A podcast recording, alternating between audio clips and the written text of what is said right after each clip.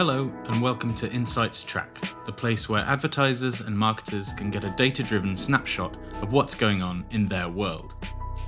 This week, we'll be talking about Trolls World Tour and what its release by Universal as a premium streaming movie means for the future of cinema and especially for entertainment advertisers. But first, programmatic omnichannel. That ideal state where all the data you gather in one channel can inform all of your activity in all of your other channels. It's a place our industry always seems to be heading, but never quite reaching. That's why earlier this year we partnered with Digiday to ask brands and media agencies how close they were to the ideal state of programmatic omnichannel, and what, if anything, was stopping them from reaching it. To talk about the findings of that report published today, I'm joined by James Chandler, the CMO of the IAB UK. First of all, James, I guess at a high level, do you agree with the premise of that question? Um, do you agree with that definition of programmatic omnichannel? And is it the point that marketers are aiming for? Hey, Will. Uh, yes, I think so. I think anything that is going to make the media bit of what they do easier, better, more efficient, more, more effective, I think is only a good thing. So whilst whilst they might not come to um, a programmatic omni-channel in their own words without a prompt, that's that's ultimately going to be uh, an answer to lots of the things that they're trying to do. I think the whole promise of things being automated, the idea that you can borrow and share insights from one channel another, I mean, is kind of holy grail stuff. Um, uh, and often talked about that if you could, you know, bottle something from some learning you've had in an audio, apply it to display or what you're doing in, in digital at home, I mean, just kind of, kind of feels like a no brainer. That sort of thing is going to be useful. I think moving on a little bit when you get to an, idea of maybe a single buying point or a single point of trading as well, there's huge efficiencies in in, in what you do that. And I, and I can remember in in my agency days trying to do things, thinking about mobile as that sort of connector between different channels in a very noddy way, doing things like you know trying to plot out a connected commute and things like that. And it was incredibly hard because you just didn't have anything that sort of stitched these things together. And now here we are uh, six, seven years on, and um, and perhaps there's a perhaps there's a sort of solution here. Um, you touched on channels in your answer there, and our report compares attitudes to programmatic across the UK, US, and Canada. Um, one notable feature is that investment in newer programmatic channels, things like digital out of home, connected TV, audio, and so on, is far less in the UK compared to the US. Do you have any ideas why that might be the case? I, I, don't know whether it's just that the states is a bigger beast, and and and and therefore you know sort of de facto it's bigger. But and I, I often ask the question. We have a uh, we have a, an advisory group that's well, we have an advisory group for for all three actually, digital out of home, audio, and connected TV. And I was I sort of put it to the connected TV group that you know is it that the US are so much more advanced in what they're doing around connected TV and the the sort of the, the, the room felt um, not necessarily. The the ecosystem here is maturing very very quickly. It's certainly as complicated. Yes we don't have all the the component parts that the us have in terms of some of the cable providers because it's not how we we watch it here but you know it's a it's it's incredibly mature and you could kind of say the same for for audio which i'd say is probably a year and a bit ahead of where connected tv is now but uh, um, you know, money and investment, I guess, is one way of looking at it. Uh, what we certainly see around some of the groups is a in you know a thriving community around all of these genuinely media owners, platforms, partners that want to come together and find some solutions as to you know maybe why the investment isn't there, and that could be an awareness thing. Um, uh, it, it, could be things uh, like measurement. It could be things like proving that its effectiveness it could just be trying to, you know, as you said at the start, how can I use data and insights from other places to kind of inform what I'm doing and not this thing end up being a silo that needs a kind of a cell of its own. So, um, as to why um, investment is down in the UK versus uh, versus, I'm not sure, but um, what I can certainly say is that is, there's no shortage of focus in the UK, which is good on the attribution and measurement point, that's kind of the USP of digital marketing. But our report makes clear that it's still a challenge for marketers. It's still something that they're struggling with. Mm. Do you think that as more channels become addressable, there's there's a nervousness among marketers that it's just going to complicate things further rather than making it more simple? Well, you're right. It's the it's the promised land. It's the um, as I once heard referred to the gold at the end of the rainbow, as it were. You know, this is everything that the promise of addressability in digital um, uh, was going to be. Uh, we we talked to 80 advertisers at the end of must have been 2018, and uh, the, the question very simply was, what's stopping you investing more in digital advertising? And the resounding answer was measurement, and not just uh, you know measurement more broadly, as in I want to be able to um, speak the same language about my out of home to my television to my digital because that would be incredibly useful to start to move pots of money around. But even within digital um, it just didn't feel like it was there was no uh, a lack of common language between different channels and different ways of doing it.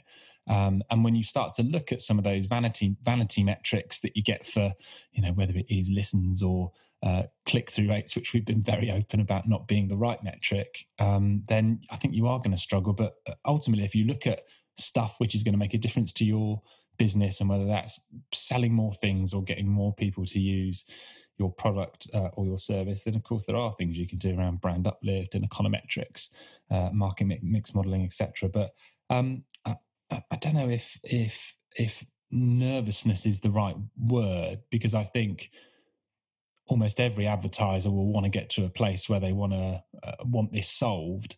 And of course it's not advertisers problem to solve it's really us as an industry to kind of come together and uh, uh, uh, and figure out how we get the the attribution bit right and and how we measure things in a way that universally makes sense to everyone. And of course with all of this it's it's about trying not to make something that's already quite complicated even more complicated because I feel like that puts up even more barriers to um, to advertisers getting involved and, and helping us do something about it.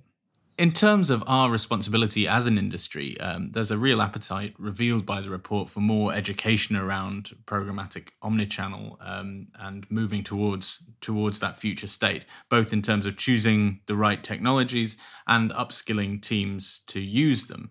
Um, this is particularly true we found for for brands for d2c brands who are very comfortable in the world of paid search very comfortable with paid social but are less sure of the state of play when it comes to digital advertising and programmatic. And and that's clearly a role for for tech providers and programmatic partners to be taking on. But from your perspective how do you think we build those relationships? What questions do marketers need to be asking um, to make sure that they're getting good advice? And what what do partners need to be doing better fairly obvious answer for me, maybe. But I hope that's the reason why trade bodies like the IAB exist. Is you know what we try and do is to bring people together to do things they wouldn't be able to do on their own, and and, and this feels. Um, th- this feels like classic IAB territory in that yeah, everyone is going to have their own story because the technology is different, because it's built in a different way or it's built in a different country. It's got each company's got different values. But I think what the IAB can add is if you can get all of those people in a room and work out what the overall narrative that benefits everyone, um, that that feels like that, that, that's a role we should be doing. Whether that's around, you know, I've only got to look at our training modules.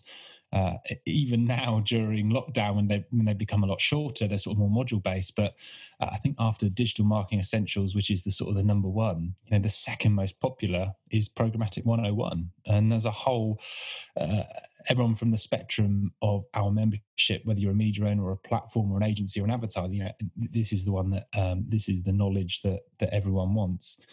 And I think, you know, hopefully, what what a good trade body should do is give a you know a balanced overall view. It's it's neutral.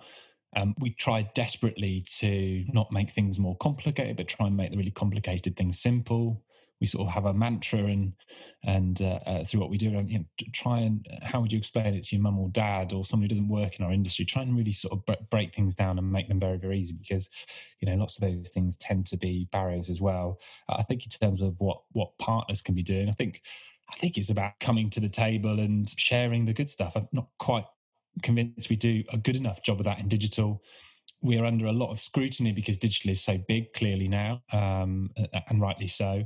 But i think we can do a better job of telling some of the good stories so the success stories whether it's case studies people that are doing it well. Um, and there's no shortage of those things. I think they kind of need to be unearthed. And perhaps the iab albeit as an organization or uh, uh, in an online space can be a, a repository for some of those really really good stories because i you know it's sort of the best way to learn or to mitigate any sort of risk is if I'm a retailer and I can see three other retailers who have done something similar or learned about it in this way, kind of the penny just drops so much. Uh, uh, so much quicker. And if that's coming from a, a, neutral voice that represents everyone in this space, then, then, then perhaps that does a bit more as well. And I guess on a final point, it's it's important to acknowledge that this report was conducted just as the scale of COVID nineteen was starting to become clear, and it's had a huge impact in the short term, obviously. But how do you think it's going to change planning for the medium and long term with regards to things like programmatic omnichannel strategies, which can't be developed overnight? Mm, it's difficult to to make calls on this, isn't it? And and everything, everyone I've been talking to comes to a view that in any time of crisis or uncertainty, you kind of do one of one or two things, maybe three things if you're if you're brave. Uh, the first thing you might do is just stop everything. So you just sort of stop the world around you. You you, you cut everything back, and you kind of do nothing, which which is a, Uh, a sort of a default safety net maybe, or, or at best you just carry on doing what you were doing and nothing more. So all of your ambitions to test things and learn a bit more and do things differently might go onto ice for a little bit because you just sort of bunker down and you do what you know, and that's that's a sort of a safety. Or you get into the the, the sort of the space, the the Peter Field thinking, which is right. It's really important for us to invest in things like our brand at the moment, and let's not default to just trying to you know short term sell things. So you get in this very long term mindset, which I think some of the, the, the best advertisers do. Um, but it's you know it's it, it's it's tricky. Um, Lara uh, wrote a great piece in Digiday this week, which is looking at a bunch of advertisers and what they're doing, and there's there's there's not very much that links them all together. I think everyone's got a, a slightly different approach. I think the one thing that is for sure is that when we come out of the other side, there will certainly be a, a, a re-evaluation of of I guess what what brands were doing before, what how they behaved during this sort of lockdown period. I think it's very very unlikely like with all walks of life actually that we kind of revert back exactly to what we've done before so um, I, I, think i think if if if brands are brave at the moment and are sort of trying new things um, that that that's kind of could could pay off afterwards but some sort of reevaluation uh, i'm sure so i guess it's important that all the stuff you were considering to do had this not happened that you make sure you revisit it and you know make sure it kind of remains in that in that medium to long term strategy as you say Thank you very much, James. And if you'd like to read the programmatic omnichannel promise, Building for the Future State of Advertising, head to wearemiq.com where you can download a copy of the report. Now, Trolls World Tour was released last month to the delight of kids, the relief of parents, and also to a fair amount of controversy to discuss that release and why it might have such large implications for entertainment advertisers, I'm joined by Rob Jones, our VP of Research and Insights. So let's talk about um, entertainment, um, and particularly let's let's discuss movie theaters and and the way that uh, COVID nineteen is changing the way that people are interacting with with that kind of entertainment. Um, Rob, can you paint a picture of, of what the, the world was like pre COVID for entertainment and, and movie theaters in particular? Yeah, absolutely. So we've talked already about how people are stuck at home and as a result watching more TV, watching more OTT. But a big part of that that we haven't really discussed so far is movies. Uh, since March 15th, when a lot of the lockdown measures really started going into place and self quarantine began, movie consumption globally has more than doubled since that time. Uh, and while the largest increases are after 8 p.m., uh, we're seeing a lot more people watching movies during the day. And if you think about the industries that are hardest hit by the pandemic and uh, efforts to socially distance, movie theaters at the top of that list. And it's a bit of a hot take to say that movies that the movie industry was hurting uh, coming into 2020. We just went through two years of back to back Avengers movies, where both of those movies, I think combined, they grossed almost $5 billion, which is amazing. But it's important to remember that uh, while box office grosses have been high for, for a few select movies, and we've seen some absolutely tremendous success out of what Disney's doing with the Marvel franchise, uh, on the whole, if you start looking at per capita ticket sales in the United States, in Europe, in the UK, in Canada, what you see is that uh, the number of tickets sold per person has actually been going down over the past 20 years. You look at these box office grosses, a lot of that is driven by increasing costs for tickets, uh, changes in the number of seats per theater, and generally getting more money out of a smaller group of theater goers. Uh, and so while we've seen these high grosses over the last few years, we've, what we've also seen is a continued decline in the number of people actually going to movie theaters. So Trolls World Tour was kind of a big deal. It's been the big story uh, in the entertainment world the last couple of months. Um, can you explain the context behind that? Why is Trolls World Tour providing such conflict within the cinema world? So yeah, Trolls World Tour. Uh, it's the animated sequel to the Trolls film that came out a few years ago, and uh, basically Universal decided to release it on release day, fully streaming through premium VOD platforms.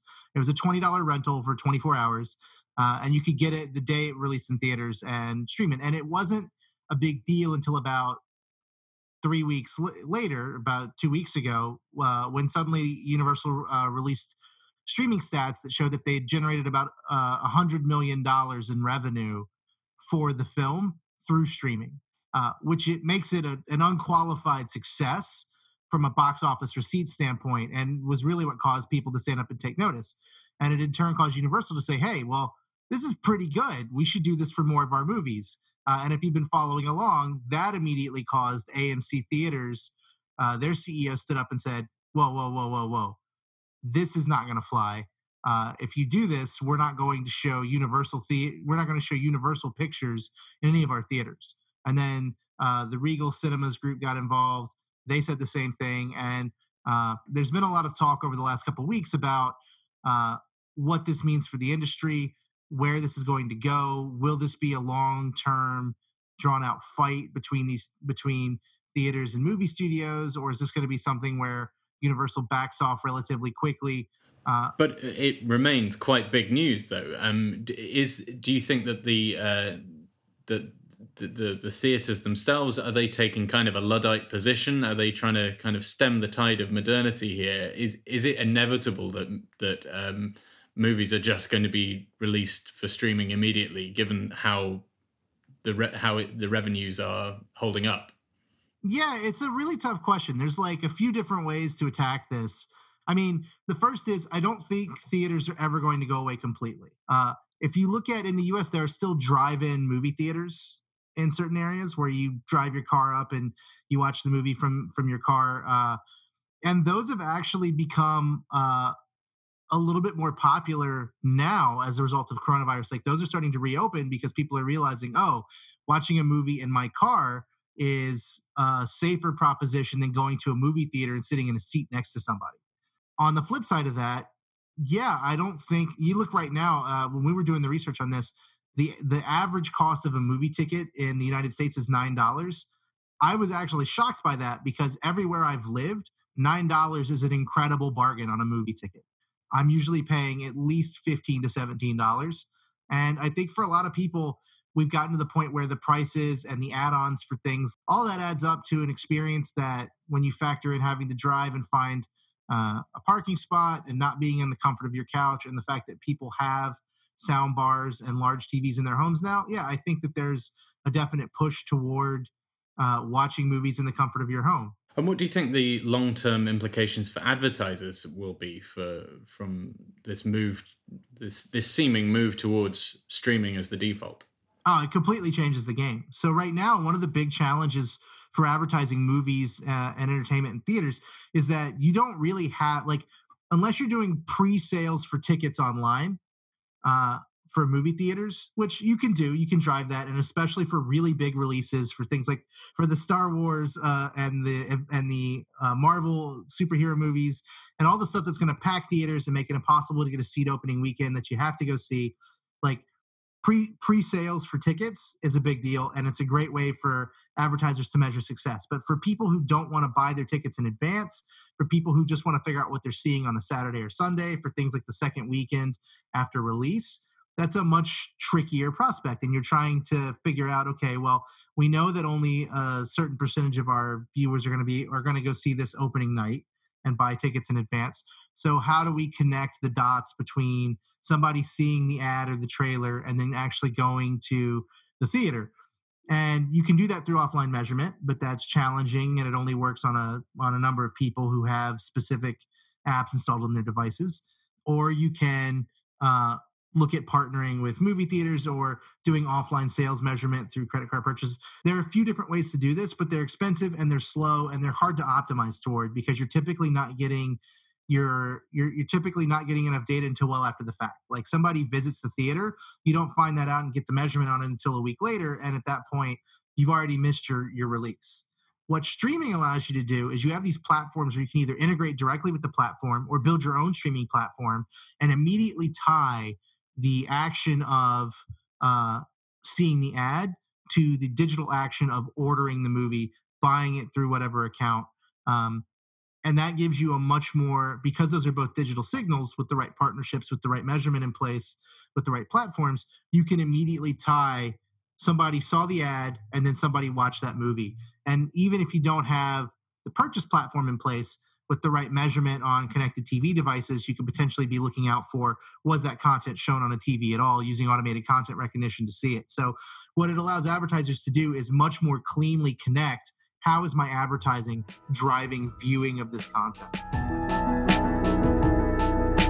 Well, what I what I want to know, what I want to know from you is are drive-in theaters a real thing in the UK? They're absolutely not. No. Thank you, Rob. That's it for another episode of Insights Track. We hope you're well and staying safe, and that you'll listen again next time.